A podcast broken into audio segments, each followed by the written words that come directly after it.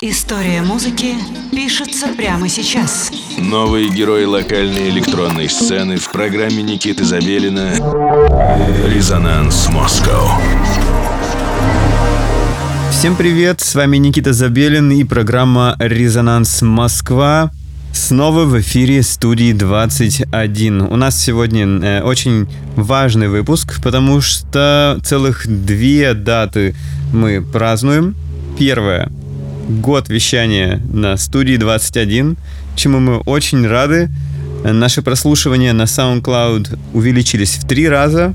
Мы обрели новую аудиторию. Мы всех вас очень любим и стараемся для вас.